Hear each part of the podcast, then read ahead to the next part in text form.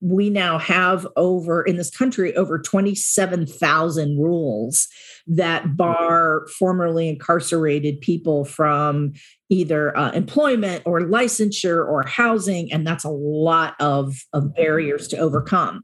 That was Dr. Jacquelyn Frank, a professor of aging studies at Eastern Illinois University. Jackie has spent years working within the prison systems of Indiana and Illinois, and her research and community engagement work focuses on long term incarceration and life after prison. We'll hear more from Jackie later. I'm J.R. Jamison. Today on the Facing Project, we'll share two stories from Wisconsin the story of a woman with a felony who's working on a new life with her kids, and another from a retired prison doctor who works on reentry program reform. In this episode, we'll explore life after prison. And even later in the show, I'll be joined by 15 year old Charlie Isaacs. Charlie has never been to prison and isn't related to any of the stories we'll share today, but he is a huge fan of public radio and the show. With his mom and dad's permission, Charlie will join me to talk about storytelling and why he wants to go into radio when he gets older.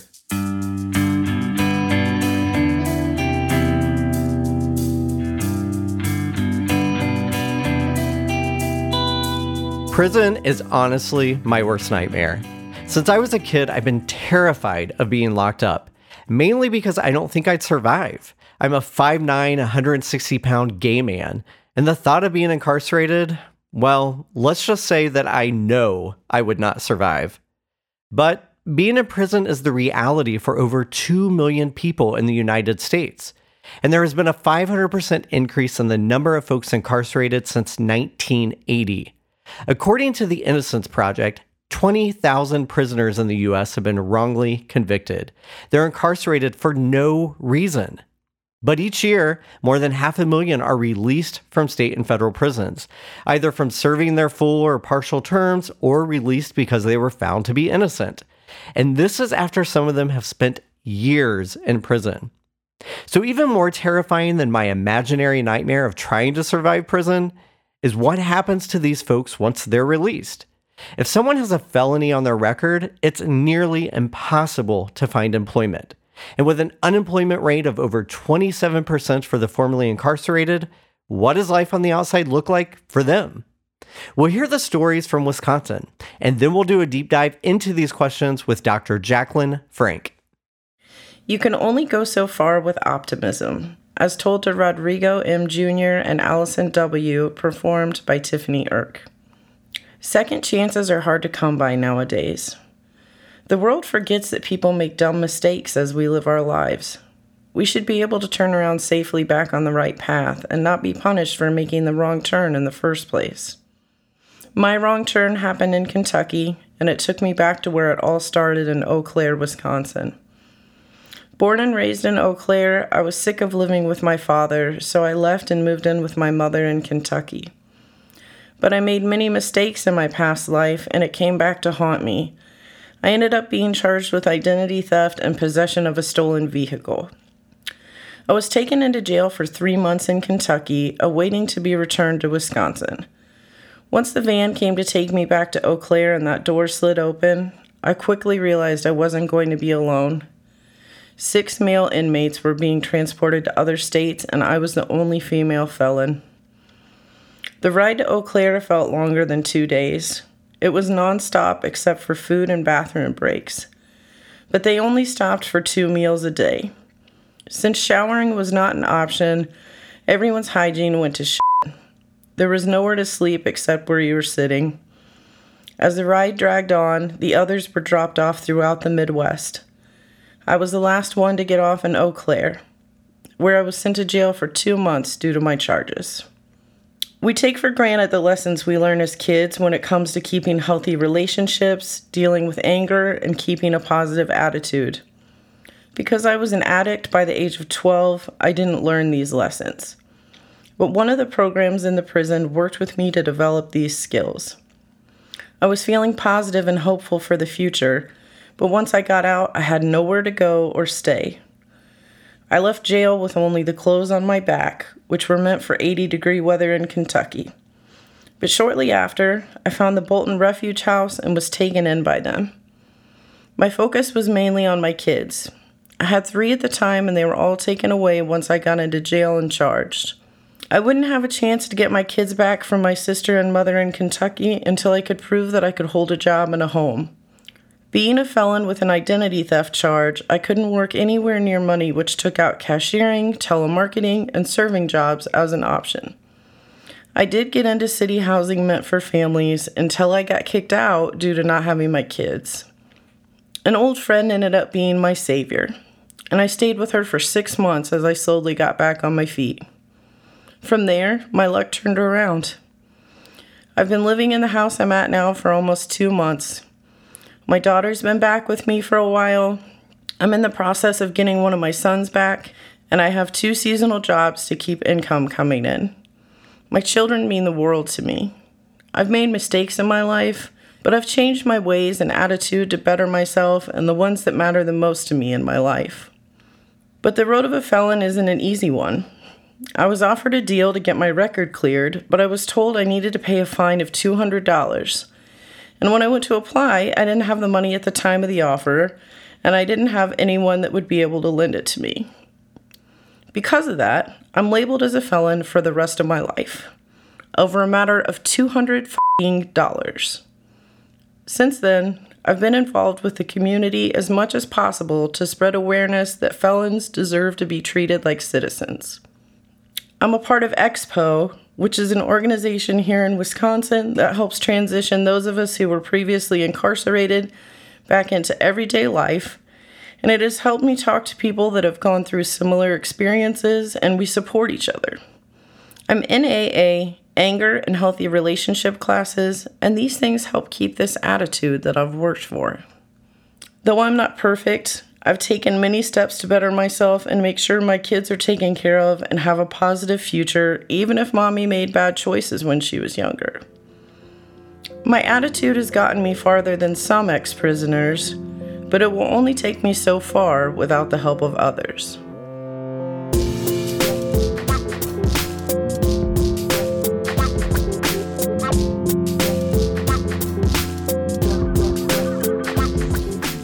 Ken Adler's story is told to Rachel E. and Nicole B., performed by Larry Beck.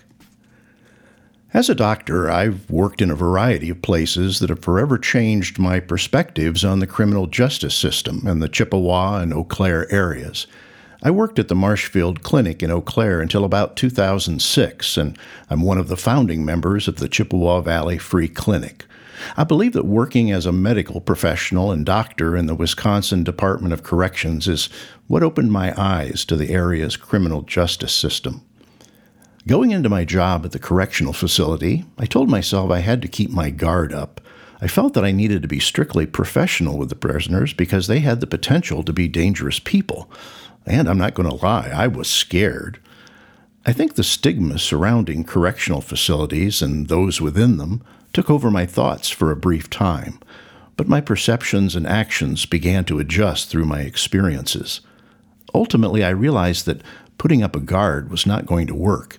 You have to understand these people to help them, and once you respect them and listen to them, they will do the same for you. After opening up more with inmates and getting them to share their stories in return, I came to realize that many of them struggled with mental health problems, and of those problems, addiction stood out as the primary problem. Drugs and alcoholism just took over their lives and led them into a downward spiral. Personally, this realization had led me to believe that treatment, rather than corrections, is the right path for inmates with addiction. These people have a disease, and they need proper help to ensure that they won't fall back into bad habits. But it's hard and tricky, in the prison system, an inmate in a mental health crisis is able to meet with a psychologist within a span of hours. On the outside, it can take months for an individual to be able to meet with a counselor. I can only imagine what would happen if mental health resources could be made more abundant within the community. Coming out of jail or, or prison, former inmates often have nothing and nowhere to go. Stigma and prejudice make it exceedingly difficult for them to find jobs and housing, and they end up struggling to stay out of the habits that put them in corrections in the first place. Many of them end up defaulting on homeless shelters or inns, which are in a constant state of overflow. I have a friend who struggled to find a steady job and a, a place to live for nearly eight months after he was released. people shouldn't have to struggle that much to return to proper living conditions. These problems on the outside are what led me to engage in avid volunteer work following my retirement.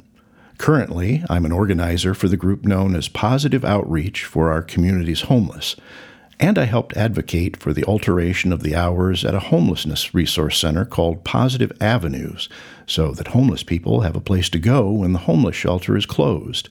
Before this, homeless people had nowhere to go on Christmas, and we made sure to change that.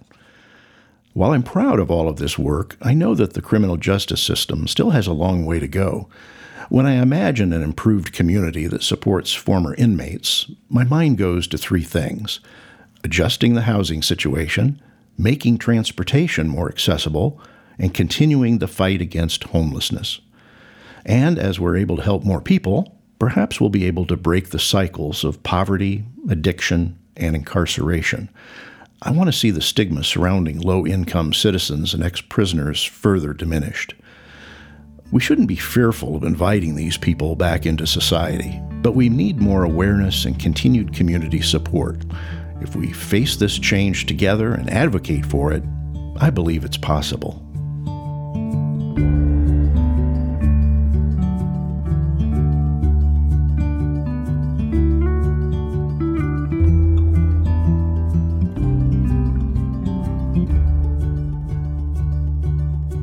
I want to welcome to the show Dr. Jacquelyn B. Frank, Professor of Aging Studies and Human Services at Eastern Illinois University.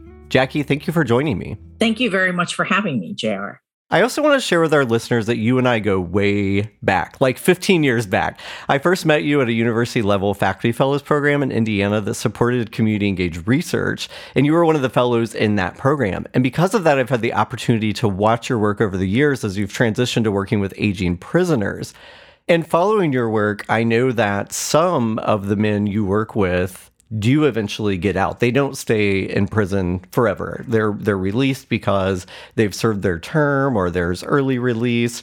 So thinking about that, um, what have been some of the biggest challenges for these men once they get out? That's a really good question because, um, as you alluded to, most of the men and women that I've worked with have been uh, have served long-term incarcerations 20 30 40 years rather than a short sentence of four or five years. And that can pose much more major challenges for someone returning to the community I think every challenge is a major challenge in some ways when you're released after 30 or 40 years of incarceration. It's the reconnecting with your your family if you have any family left on the outside and if you still have um, a relationship with them or reconnecting to the community just readjusting you know knowing people who went in in the mid 1990s and came out two months ago and it's like well there weren't cell phones there wasn't this there wasn't that. And so um, just kind of being introduced to a whole new world of technology, but then um, finding employment and following the terms of parole, or if they came out on house arrest, um, following those terms, making sure that you have transportation. Um, so everything kind of comes in at once. So some of it's relational with other mm. people and um, clearly, things like finding a job are also going to be more difficult when you've been incarcerated for 20 or 30 years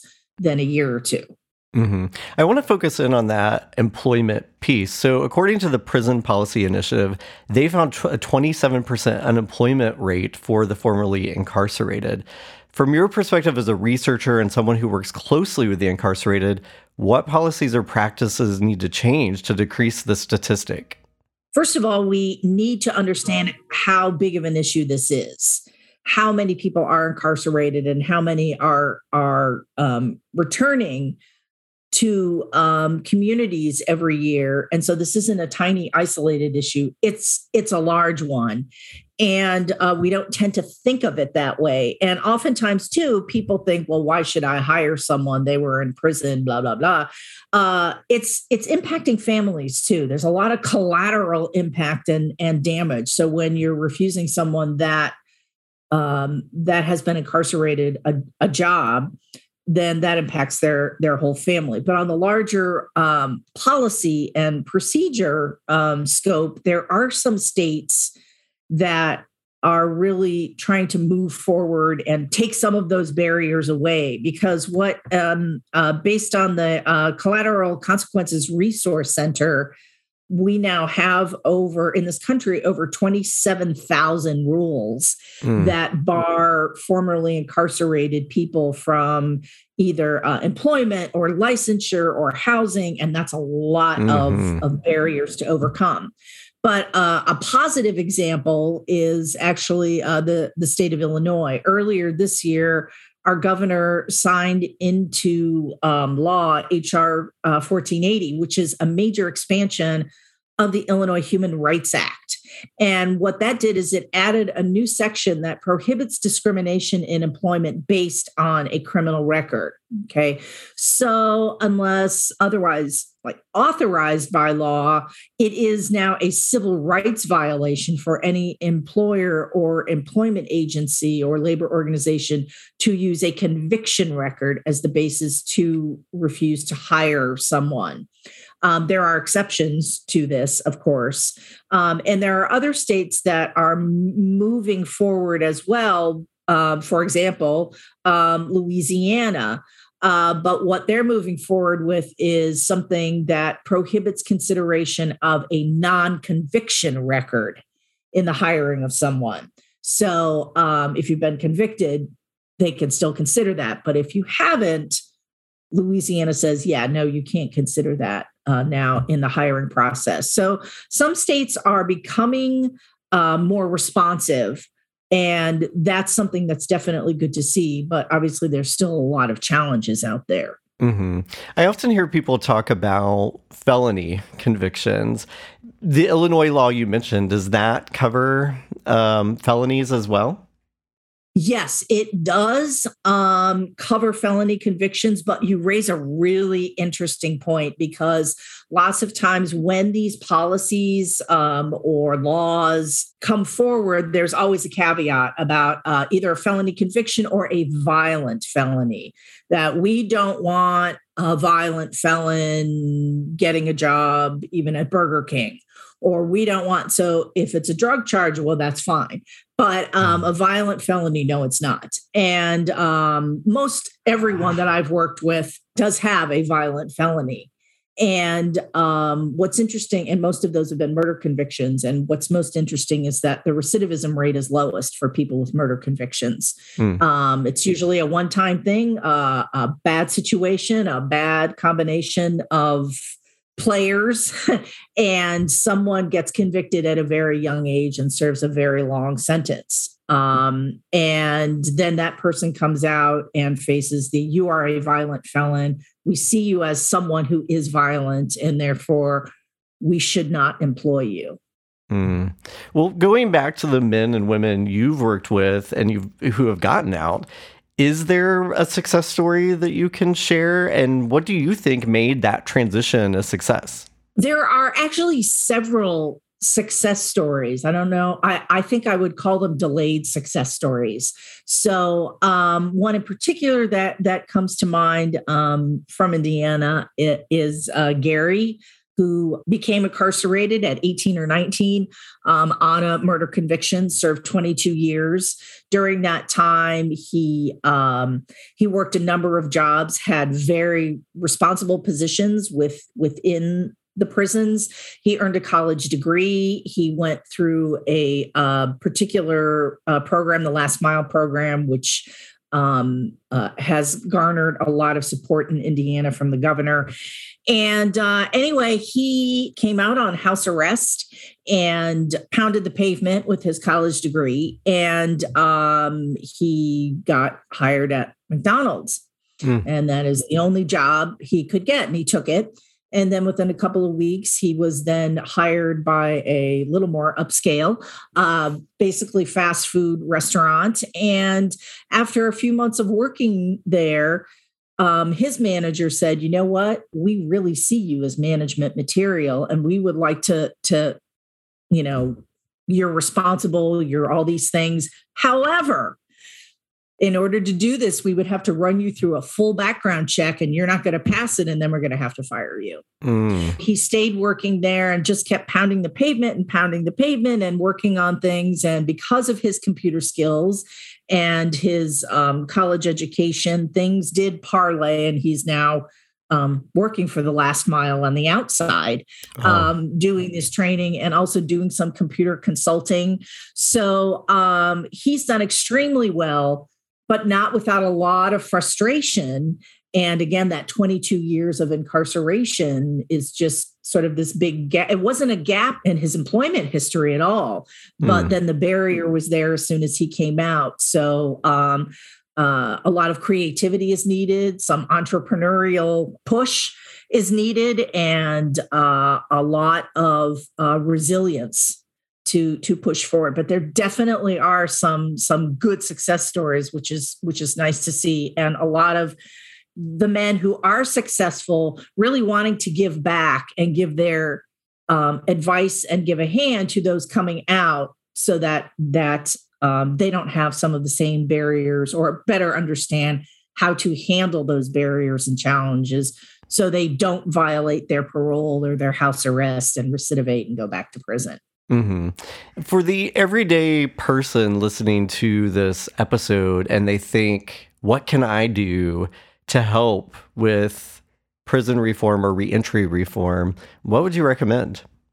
Uh, become more educated. There are some organizations out there, certainly the Marshall Project, the Prison, Prison Policy Initiative, um, a lot of others in terms of learning about what what the facts are uh, but also seeing the human side of of things. So one of the the the men who was recently re- released as well after serving 24 years, again earned a college degree and a master's degree in prison.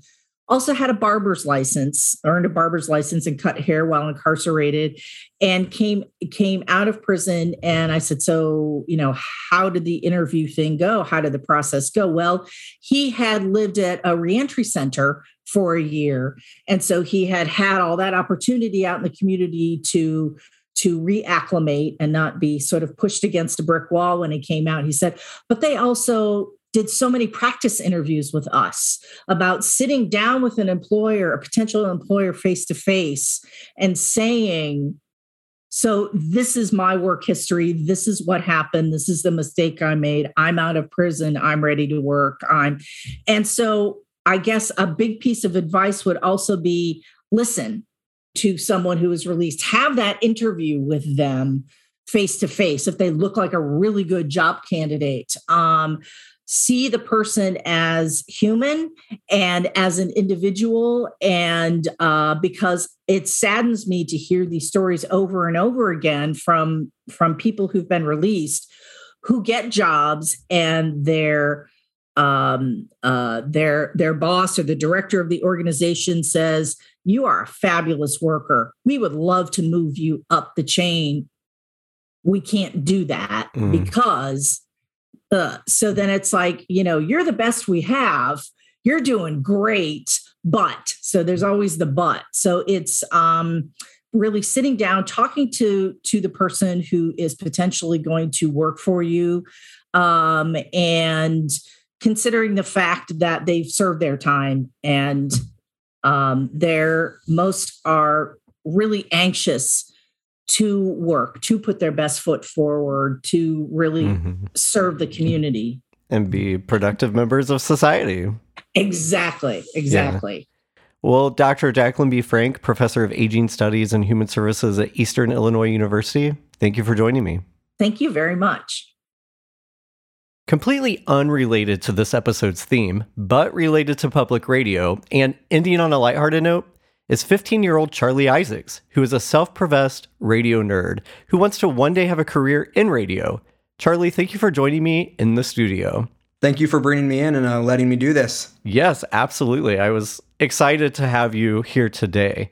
I, I want to start off by saying that I met you at a book club event I did with best-selling author Ashley C. Ford, who used to be your babysitter when you were a little boy. And before Ashley became the Ashley C. Ford, what was it like having Ashley as a babysitter? I mean, she was a great babysitter. I hung out with her all the time. I remember watching TV, singing, uh, going to the playground, and in general, just having lots of fun. Um, and it's been cool to see her, you know, get her job, her, you know, new job and be very successful with her new book. Yeah, and she's still the same Ashley, right? Yeah, she really hasn't changed that much. Yeah. And you also shared with me that same night that you hope to go into radio someday. Why radio?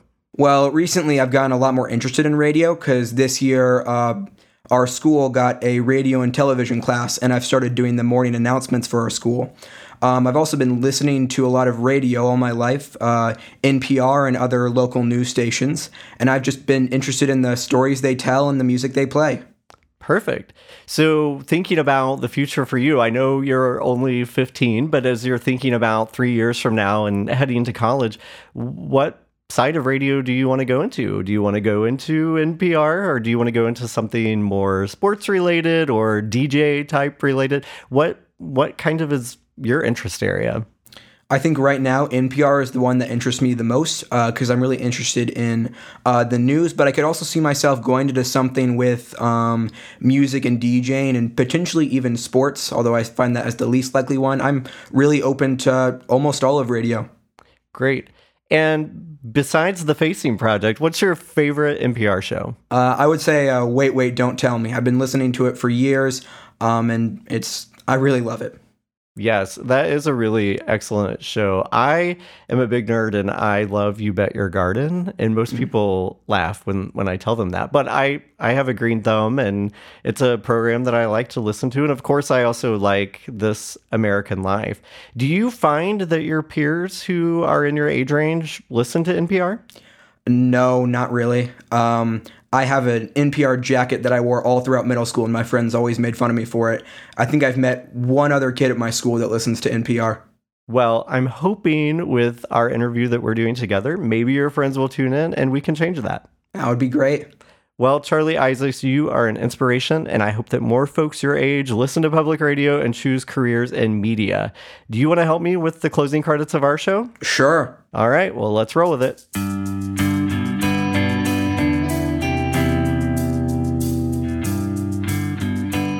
We want to thank the University of Wisconsin Eau Claire for their work on organizing Behind the Faces of Criminal Justice in the Chippewa Valley, a facing project in Eau Claire, Wisconsin. You Can Only Go So Far with Optimism was an anonymous story written in collaboration with Rodrigo M. Jr. and Allison W. and was performed by Tiffany Erk. Ken Adler's story was written in collaboration with Rachel E. and Nicole B. and was performed by Larry Beck. To listen to past episodes of this program, visit indianapublicradio.org slash The Facing Project. From there, you can subscribe to the podcast where you'll get episodes of The Facing Project delivered to your device each month. Or just ask your smart speaker to play The Facing Project on NPR. Listeners can contribute stories or volunteer to share the stories of others with the Facing Project that may appear on the show. More information at facingproject.com slash inspireaction. To continue the conversation about this episode, Find us on Facebook at The Facing Project. The Facing Project is recorded at Indiana Public Radio at Ball State University in beautiful and wonderful Muncie, Indiana. And it's produced by the amazing producer extraordinaire, Sean Ashcraft. The show is distributed nationally through PRX. We're your hosts, Kelsey Timmerman and J.R. Jamison, with special guest Charlie Isaacs. And until next time, we wish you the courage to share your own story and the empathy to listen to others.